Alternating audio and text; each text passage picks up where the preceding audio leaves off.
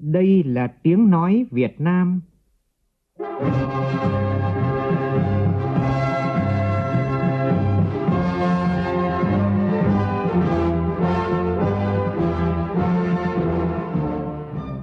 là tiếng nói Việt Nam, phát thanh từ Hà Nội, thủ đô nước Cộng hòa xã hội chủ nghĩa Việt Nam.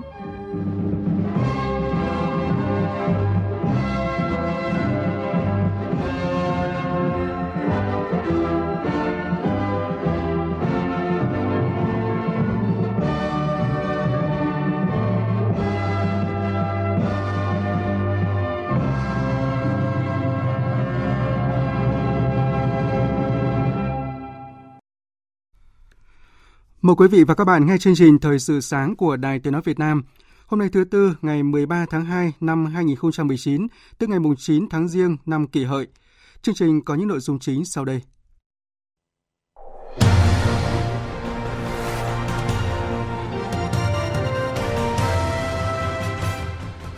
Thủ tướng Nguyễn Xuân Phúc kiểm tra công tác chuẩn bị Đại lễ Phật đàn Vesak Liên Hợp Quốc 2019.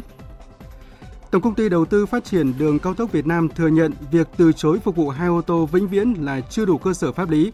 Hôm nay, Tổng cục Đường bộ sẽ ban hành quyết định thu hồi quyết định của Tổng công ty đầu tư phát triển đường cao tốc Việt Nam gây bức xúc trong dư luận.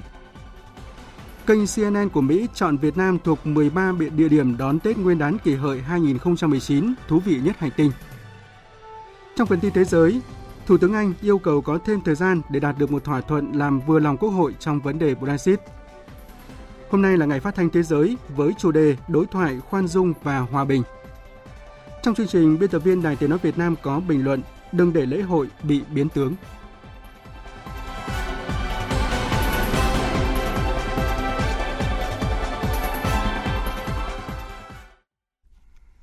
Sau đây là tin chi tiết. Đúng 3 tháng trước thời điểm diễn ra Đại lễ Phật đàn Vesak Liên Hợp Quốc 2019, Hôm qua, Thủ tướng Nguyễn Xuân Phúc đã tới kiểm tra công tác chuẩn bị tại Trung tâm Văn hóa Phật giáo Tam Trúc tại xã Ba Sao, huyện Kim Bảng, tỉnh Hà Nam. Tin của phóng viên Vũ Dũng. Hiện tại, tất cả các hạng mục trong Trung tâm Văn hóa Phật giáo Tam Trúc đang được gấp rút thi công cả trong dịp Tết kỷ hợi để có thể hoàn thành trước thời điểm diễn đại lễ vào tháng năm tới. Dự kiến, Đại lễ Vê Sắc 2019 sẽ tiếp đón khoảng hơn 10.000 người tham dự, bao gồm 1.500 chức sắc và lãnh đạo các giáo hội, hệ phái Phật giáo, các nhà khoa học, nhà nghiên cứu Phật học cũng như các Phật tử thuộc nhiều truyền thống Phật giáo đến từ 100 quốc gia vùng lãnh thổ trên khắp thế giới, cùng với khoảng 10.000 đồng bào Phật tử và nhân dân Việt Nam. Từ tầm quan trọng của sự kiện này, Thủ tướng Nguyễn Xuân Phúc đề nghị tỉnh Hà Nam và chủ đầu tư là doanh nghiệp tư nhân Xuân Trường bảo đảm tiến độ của dự án quần thể chùa Tam Trúc. Đại lễ Vê Sắc 2019 dự kiến diễn ra tại tỉnh Hà Nam từ ngày 12 đến ngày 14 tháng 5 với chủ đề cách tiếp cận Phật giáo về sự lãnh đạo toàn cầu và trách nhiệm cùng chia sẻ vì xã hội bền vững. Các bộ ngành trung ương phải tập trung tối đa phối hợp chặt chẽ với đơn vị tư vấn để hoàn thành sớm nhất với chất lượng cao nhất báo cáo nghiên cứu khả thi cảng hàng không quốc tế Long Thành để thẩm định báo cáo chính phủ, Thủ tướng Chính phủ trước khi trình Quốc hội phê duyệt tại kỳ họp cuối năm nay. Đây là yêu cầu của Phó Thủ tướng Chính phủ Trịnh Đình Dũng tại cuộc họp nghe báo cáo kết quả nghiên cứu giữa kỳ công tác lập báo cáo nghiên cứu khả thi giai đoạn 1 dự án cảng hàng không quốc tế Long Thành diễn ra hôm qua tại trụ sở Chính phủ. Tin chi tiết cho biết. Theo báo cáo của tư vấn, đến nay đã hoàn thành thiết kế ý tưởng sơ bộ cho các hạng mục công trình. Hiện nay tư vấn đang tập trung thiết kế cơ sở, phấn đấu hoàn thành cơ bản trong tháng tư tới để Hội đồng thẩm định nhà nước thẩm định trước khi trình phê duyệt. Phó Thủ tướng Trịnh Đình Dũng yêu cầu Bộ Giao thông Vận tải, các đơn vị tư vấn phải tính toán thật kỹ nhu cầu vận tải tại khu vực Thành phố Hồ Chí Minh, kết nối với khu vực và quốc tế để có sự phân chia khai thác giữa các cảng hàng không trong nước, trong vùng và trong khu vực, đảm bảo phát huy tối đa hiệu quả của dự án. Về tiến độ, Phó Thủ tướng yêu cầu đơn vị tư vấn phối với chủ đầu tư các địa phương các bộ ngành liên quan để sớm hoàn thành báo cáo nghiên cứu khả thi. Có sự thẩm tra của đơn vị tư vấn độc lập thông qua Hội đồng thẩm định nhà nước trình Chính phủ, Thủ tướng Chính phủ trước khi hoàn thiện để chính Quốc hội vào kỳ họp cuối năm nay.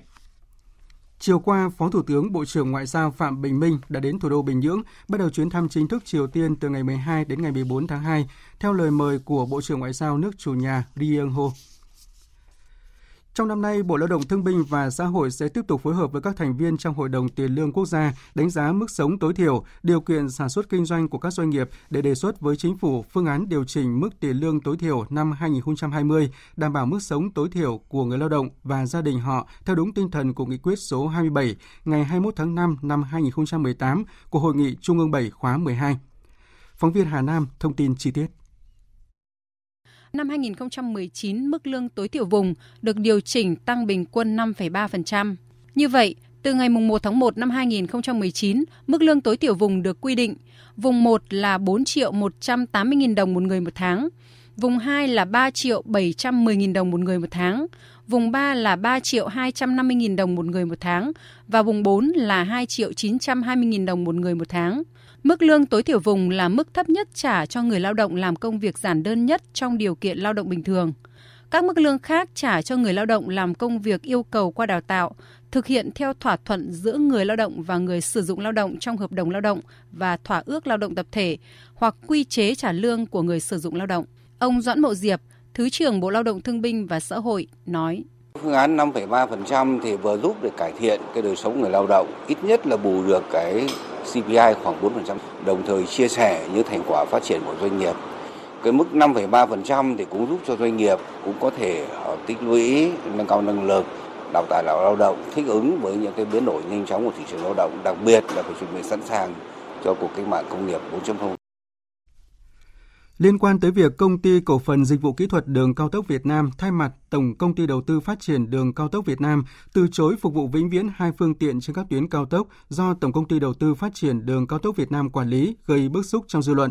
Lãnh đạo Tổng công ty đầu tư phát triển đường cao tốc Việt Nam khẳng định việc làm của công ty cổ phần dịch vụ kỹ thuật đường cao tốc Việt Nam chưa đủ cơ sở pháp lý Tổng cục trưởng Tổng cục Đường bộ Việt Nam Nguyễn Văn Huyện cho biết, hôm nay Tổng cục Đường bộ sẽ ban hành quyết định thu hồi quyết định của Tổng công ty đầu tư phát triển đường cao tốc Việt Nam. Hiện nay tại bến xe trung tâm thành phố Đà Nẵng, nhiều hành khách vẫn chưa mua được vé vào thành phố Hồ Chí Minh và các tỉnh phía Nam. Các nhà xe như Phương Trang, Cúc Tùng, Phi Hiệp đều hết vé đến hết ngày mai. Sở Giao thông Vận tải thành phố Đà Nẵng buộc phải yêu cầu các nhà xe tăng chuyến để phục vụ người dân. Phóng viên Đài Tiếng nói Việt Nam tại miền Trung thông tin. Gia đình chị Bạch Tuyết đi thành phố Hồ Chí Minh lên bến xe từ sáng sớm, nhưng cũng không mua được vé. Các nhà xe cho biết, ngày 17 tháng 2 mới có vé bán trở lại. Nhiều hành khách đành trở về nhà khi vé vào Nam trước mùng 10 Tết đã hết sạch. Chị Tuyết cho biết, nếu không thể đi thẳng về Sài Gòn, thì gia đình chỉ còn cách nối chuyến từ Nha Trang. Vé bây giờ tới ngày 17 mới có vé lại. Bình thường là 370 mà bây giờ là 560 mà hết vé nhiều người không mua được vé xe tại bến đã liên hệ riêng với các tài xế phụ xe để mua vé ghế phụ giường phụ, phải nằm sàn rất mệt mỏi với chặng đường dài. Ông Bùi Thanh Thuận, Phó Giám đốc Sở Giao thông Vận tải thành phố Đà Nẵng cho biết, có thời điểm các nhà xe tạm hết vé trong ngày thì khách có thể liên hệ trực tiếp với Ban Giám đốc Bến xe Trung tâm Đà Nẵng qua số điện thoại là 02363 767679 hoặc 02363 820 389.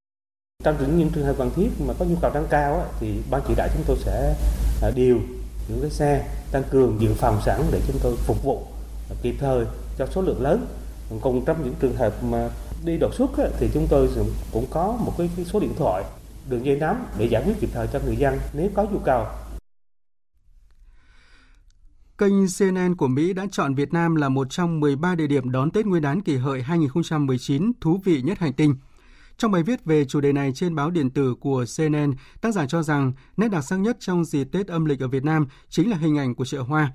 CNN đã giới thiệu chợ hoa Quảng Bá như một điểm đến tiêu biểu trong dịp Tết Nguyên đán ở Việt Nam.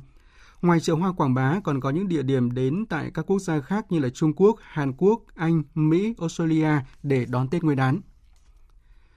Mai là ngày vía thần tài, nhưng mấy ngày qua giá vàng trong nước tiếp tục tăng so với vài ngày trước Tết Nguyên đán kỷ hợi hiện chiều bán ra ở mức trên 37 triệu đồng một lượng. Và ngày mai cũng là ngày lễ tình yêu, giá hoa hồng các loại cung ứng cho thị trường vào ngày này bán tại vườn ở thành phố Đà Lạt, Lâm Đồng đã tăng mạnh, cộng với sản lượng đạt cao nên người dân nơi đây rất phấn khởi. Tin của Quang Sáng, phóng viên Đài Tiếng nói Việt Nam tại Tây Nguyên. Những ngày qua thời tiết thuận lợi, có nắng ấm kéo dài nên hoa hồng tại vườn của nông dân Đà Lạt bung nở đẹp và cho sản lượng cao. Ngoài cung cấp cho thị trường chính ở thành phố Hồ Chí Minh, hoa hồng của Đà Lạt còn cung cấp cho thị trường Campuchia nên rất đắt hàng, giá cạnh tranh. Hiện mỗi cành hoa hồng được nông dân bán tại vườn cho các thương lái đã tăng bình quân gấp 3 lần so với ngày thường. Trong đó, hoa hồng nhung có giá bán cao nhất từ 5.500 đồng đến 6.000 đồng trên bông. Theo chị Nguyễn Đức Minh Vũ ở phường 5 thành phố Đà Lạt, ngoài hoa hồng cung cấp cho thị trường ngày Valentine, Giá các loại hoa màu đỏ khác cung cấp cho thị trường trong dịp này cũng tăng mạnh. Vào mùng 2, người nông dân Đà Lạt lại bắt đầu chuẩn bị cho lễ Valentine, à, rằm tháng Giêng với lại ngày lễ thần tài.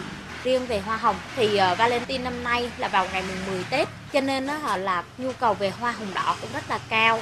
À, hoa hồng màu thì cũng có à, nhích lên nhưng mà tỷ giá không đáng kể như là cái giá của hoa hồng đỏ. Sở Tài nguyên và Môi trường tỉnh Con Tum vừa phát hiện một vụ khai thác đất sét trái phép tại khu quy hoạch cụm công nghiệp Thanh Trung thuộc thôn Thanh Trung, phường Ngô Mây, thành phố Con Tum. Tuy nhiên, đang có rất nhiều dấu hỏi sau vụ việc này.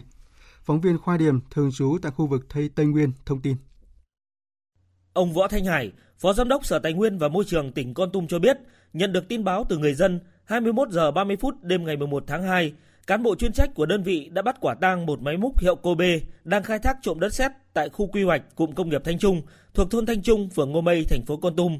Cũng tại thời điểm trên, một xe tải Camat đến chở đất khi thấy đoàn kiểm tra đã bỏ chạy. Vụ việc sau đó được cán bộ Sở Tài nguyên và Môi trường cấp báo với chính quyền thành phố Con Tum và ngành chức năng phối hợp xử lý.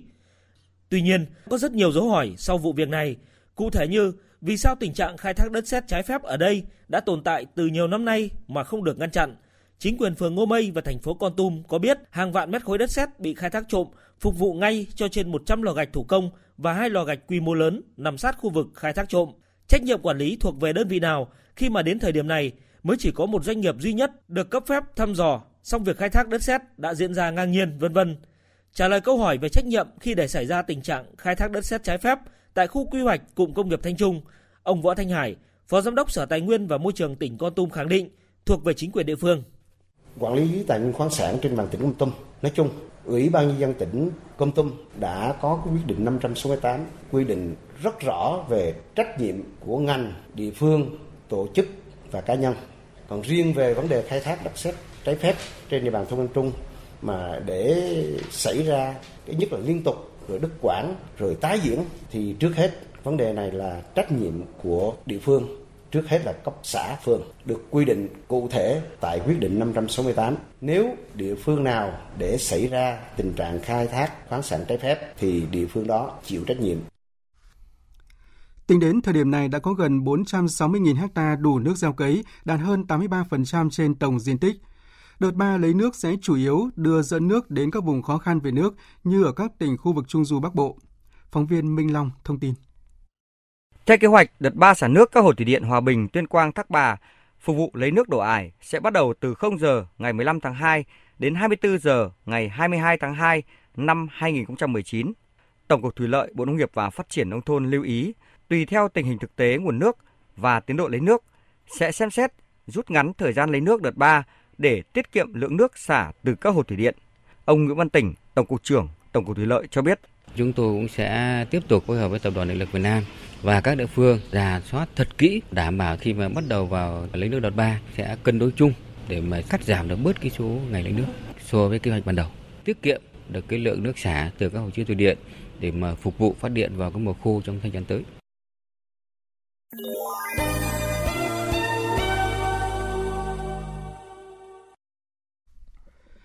Chương trình Thời sự sáng sẽ tiếp tục với phần tin thế giới. Hôm nay tại Warsaw, Ba Lan khai mạc hội nghị thượng đỉnh khu vực về Trung Đông và Iran. Hội nghị này do Mỹ tổ chức với kỳ vọng sẽ chấm dứt ảnh hưởng của Iran trong khu vực. Tuy nhiên, các quan chức Liên minh châu Âu tuyên bố sẽ không tham dự hội nghị này. Phát biểu trước Nghị viện Anh, Thủ tướng Theresa May hôm nay tuyên bố bà cần thời gian để thảo luận với Liên minh châu Âu về những sửa đổi trong thỏa thuận chia tay đạt được hồi cuối năm ngoái. Đây là những sửa đổi theo yêu cầu của các nghị sĩ Anh, song lại đang làm gia tăng lo ngại về nguy cơ một Brexit không có thỏa thuận. Tin chi tiết cho biết. Thủ tướng Theresa May tin tưởng có thể đạt được một thỏa thuận Brexit nhận được sự ủng hộ của các nghị sĩ, cho phép tiến trình Brexit diễn ra đúng kế hoạch. Tuy nhiên, bà cần có thêm thời gian đàm phán với Liên minh châu Âu để có thể hoàn tất tiến trình này.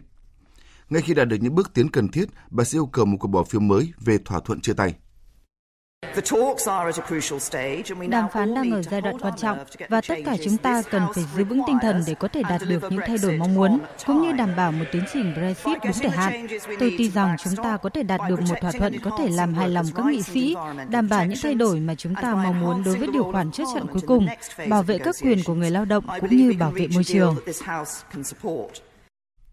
Tuy nhiên, lãnh đạo Đảng Công lập Jeremy Corbyn đã ngay lập tức cáo buộc bà Theresa May đang tìm cách kéo dài thời gian khi các nghị sĩ không có sự lựa chọn nào khác khi thời điểm Brexit đang tới gần, cũng như buộc các nghị sĩ phải ủng hộ thỏa thuận ban đầu cực kỳ không hoàn hảo nhằm tránh kịch bản Brexit không có thỏa thuận. Mỹ không phản đối cạnh tranh giữa các doanh nghiệp trên thị trường toàn cầu, nhưng điều này phải được tiến hành một cách cởi mở và minh bạch. Đây là tuyên bố của Ngoại trưởng Mỹ Mike Pompeo khi được hỏi về sự nổi lên của các công ty Trung Quốc như tập đoàn viễn thông Huawei. Tin chi tiết như sau. Vụ Canada bắt giữ giám đốc tài chính của Huawei bà Mãnh Vạn Trù theo yêu cầu của tòa án Mỹ đã gây căng thẳng ngoại giao quan hệ Mỹ-Trung thời gian qua, cũng như làm ảnh hưởng từ các cuộc đàm phán thương mại đang diễn ra hai nước. Phát biểu với báo chí tại thủ đô Bratislava, Ngoại trưởng Mike Pompeo nhấn mạnh. Mỹ muốn hợp tác với Slovakia, với Liên minh châu Âu. Chúng tôi muốn làm việc trong một hệ thống tự do và công bằng. Nước Mỹ vẫn ổn với các công ty cạnh tranh, nhưng họ phải làm điều đó theo một cách công bằng, cởi mở và minh bạch. Những công ty này không được hoạt động với bất kỳ mục đích nào khác ngoài mục đích kinh tế. Người đứng đầu ngành ngoại giao Mỹ đang có chuyến thăm tới một loạt các nước Trung Âu trong một nỗ lực mà theo giới chuyên gia là nhằm bù đắp sự thiếu vắng cam kết của Mỹ tại khu vực, vốn đang tạo điều kiện cho Nga và Trung Quốc mở rộng ảnh hưởng. Tổng thư ký Tổ chức Hiệp ước Bắc Đại Tây Dương NATO Jens Stoltenberg tuyên bố đang lên kế hoạch chuẩn bị cho một thế giới không có hiệp ước các lực lượng hạt nhân tầm trung sau sự sụp đổ của thỏa thuận được ký kết từ thời chiến tranh lạnh này. Những lo ngại về một cuộc chạy đua vũ trang mới ở châu Âu đang gia tăng sau khi Mỹ bắt đầu tiến trình rút khỏi Hiệp ước các lực lượng hạt nhân tầm trung INF với cáo buộc Nga vi phạm thỏa thuận khi phát triển một hệ thống tên lửa mới. Trong bài phát biểu mới nhất ở trụ sở NATO ở thủ đô Bruxelles của Bỉ, ông Stoltenberg tuyên bố NATO sẽ đáp trả điều mà họ cáo buộc Nga vi phạm INF, song họ khẳng định sẽ không bố trí thêm các đầu đạn hạt nhân mới ở châu Âu. Ông nhấn mạnh, Liên minh quân sự này sẽ tăng cường năng lực phòng thủ nhằm thích nghi với một thế giới không có INF và các tên lửa ngày càng nhiều của Nga. Tại cuộc tập trận Hổ Mang Vàng lần thứ 38 đang diễn ra tại miền Bắc Thái Lan, tư lệnh quân đoàn 1 của Mỹ, tướng Gary Volesky khẳng định Thái Lan là một trong những đồng minh mạnh nhất của nước này tại khu vực. Cuộc tập trận thường niên lớn nhất châu Á mang tên Hổ Mang Vàng diễn ra từ ngày 12 đến ngày 22 tháng 2 tại tỉnh Phitsanulok của Thái Lan, với sự tham dự của 7 quốc gia chính. Đây là lần thứ 38 cuộc tập trận này được tổ chức. Tại lễ khai mạc, ông Peter Haimon, đại biện lâm thời Đại sứ quán Mỹ tại Thái Lan cho rằng Mỹ và Thái Lan tiếp tục đồng tổ chức cuộc tập trận quân sự đa quốc gia lâu đời nhất trên thế giới bởi hai nước có mối quan hệ truyền thống và khăng khít. Trong khi đó, tướng Volesky, đại diện cho Bộ Tư lệnh Ấn Độ-Thái Bình Dương khẳng định Thái Lan là một trong những đồng minh mạnh nhất của Mỹ ở khu vực. Chính phủ Macedonia tuyên bố thỏa thuận giữa nước này và Hy Lạp đổi tên Macedonia thành Cộng hòa Bắc Macedonia bắt đầu có hiệu lực vào ngày 12 tháng 2 sau khi những thay đổi về hiến pháp được công bố trong công báo. Nữ phát ngôn viên Bộ Ngoại giao cho biết nước này sẽ thông báo với Liên Hợp Quốc về việc đổi tên trong vòng vài ngày tới khi cái tên mới bắt đầu được sử dụng trên toàn thế giới. Hôm nay tại trụ sở Tổ chức Giáo dục Khoa học và Văn hóa Liên Hợp Quốc UNESCO và nhiều nước trên thế giới diễn ra các hoạt động sôi nổi kỷ niệm Ngày Phát thanh Thế giới. Đây là dịp để toàn thế giới tôn vinh những giá trị của phát thanh cũng như những tác động của phát thanh đối với đời sống kinh tế, chính trị và xã hội. Biên tập viên Thu Hoài thông tin. Với việc lựa chọn chủ đề năm nay là đối thoại, bao dung và hòa bình, UNESCO mong muốn phát thanh sẽ trở thành phương tiện lý tưởng để kêu gọi ngăn chặn bạo lực và xung đột trên toàn thế giới – phát thanh không chỉ cung cấp thông tin mà còn có thể làm thay đổi và đoàn kết chúng ta. Trong thông điệp phát đi nhân dịp này, Tổng thư ký Liên Hợp Quốc Antonio Guterres nhấn mạnh, với việc cung cấp một nền tảng cho đối thoại và tranh luận dân chủ về những vấn đề nóng như nhập cư hay bạo hành phụ nữ, phát thanh có thể đóng góp vào việc tăng cường nhận thức cho thính giả và truyền đi những triển vọng tích cực mới, phát thanh cũng có thể tham gia vào việc lan tỏa sự bao dung và vượt qua những khác biệt để đưa người với người xích lại gần nhau hơn, với những mục tiêu và lý tưởng chung như quyền được giáo dục và chăm sóc sức khỏe cho tất cả mọi người. La radio est un puissant médium Phát thanh vẫn luôn là một quyền lực của truyền thông, ngay cả khi chúng ta đang trong kỷ nguyên của truyền thông số. Phát thanh tiếp cận được với một bộ phận công chúng rộng lớn hơn bất kỳ một phương tiện truyền thông nào khác. Đây cũng là phương tiện truyền thông cá nhân và mang tính tương tác cao, cho phép thính giả bày tỏ quan điểm, những lo ngại và sự bất bình của mình. Nhân ngày phát thanh thế giới, chúng ta hãy cùng nhau tôn vinh các giá trị của phát thanh, một phương tiện thúc đẩy đối thoại, bao dung và hòa bình. Vừa rồi là những tin tức trong nước và quốc tế. Sau đây là tin thể thao.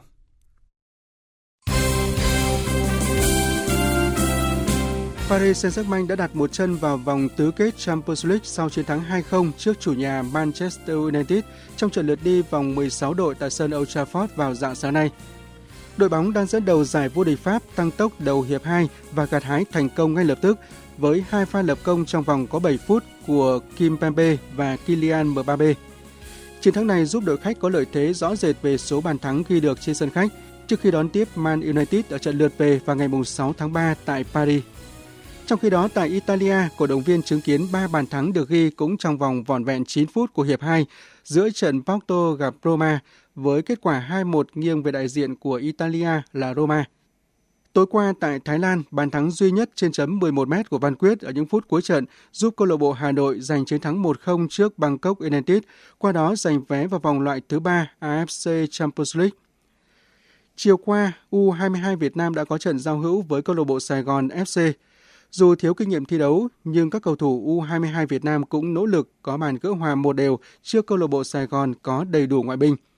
U22 Việt Nam sẽ còn 2 ngày tập luyện tại thành phố Hồ Chí Minh trước khi lên đường dự U22 Đông Nam Á 2019 tại Campuchia vào chiều ngày 15 tháng 2. Quý vị và các bạn đang nghe chương trình Thời sự sáng của Đài Tiếng Nói Việt Nam. Thưa quý vị và các bạn, với hàng nghìn lễ hội diễn ra trên khắp cả nước, thời điểm sau Tết Nguyên đán được xem là mùa lễ hội.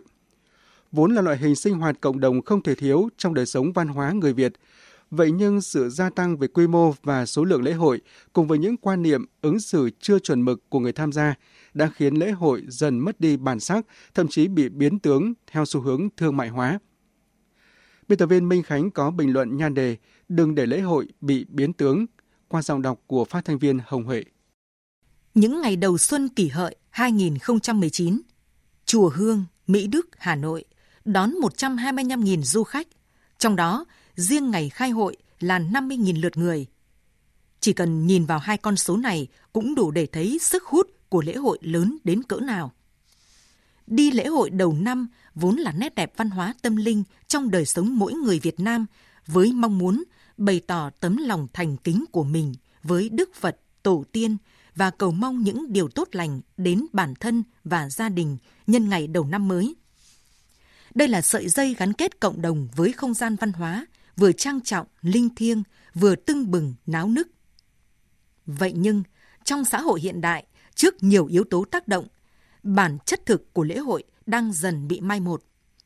Sự tăng mạnh về lượng nhưng giảm mạnh về chất đã và đang khiến nhiều lễ hội tồn tại không ít gam màu tối thay cho màu sáng.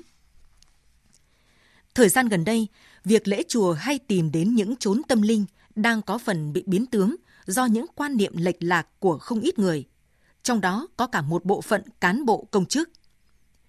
Trong khi các cơ quan đơn vị bắt tay vào làm việc nghiêm túc ngay sau kỳ nghỉ Tết, thì một số cán bộ công chức lại sẵn sàng bỏ bê nhiệm vụ, bớt xén công việc, dùng chùa giờ hành chính để du xuân cầu tài lộc. Khi người tham gia lễ hội chỉ đi theo phong trào, không hiểu đối tượng hành lễ là ai, ý nghĩa của lễ hội là gì, cần phải ứng xử ra sao, thì lễ hội trở thành nơi mê tín dị đoan, buôn thần bán thánh. Tín ngưỡng, tâm linh trở thành phương tiện mặc cả, mua bán, tạo điều kiện để một số đối tượng lợi dụng thu lợi bất chính.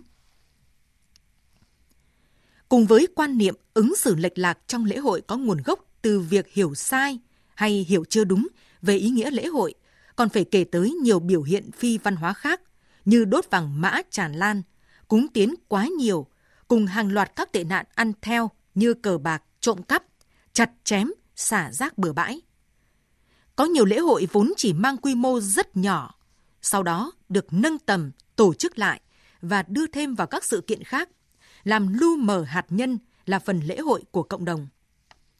Chưa nói đến sự đua chen tổ chức lễ hội một cách vô tội vạ, sự học tập tiếp thu một cách xô bồ, thiếu chọn lọc của nhiều lễ hội tại không ít địa phương – càng khiến bộ mặt văn hóa lễ hội thêm méo mó. Lễ hội đầu năm là một nét văn hóa. Tuy nhiên, chỉ khi chúng ta có nhận thức đúng thì việc phục hồi và phát huy lễ hội trong đời sống xã hội đương đại mới mang lại hiệu quả mong muốn.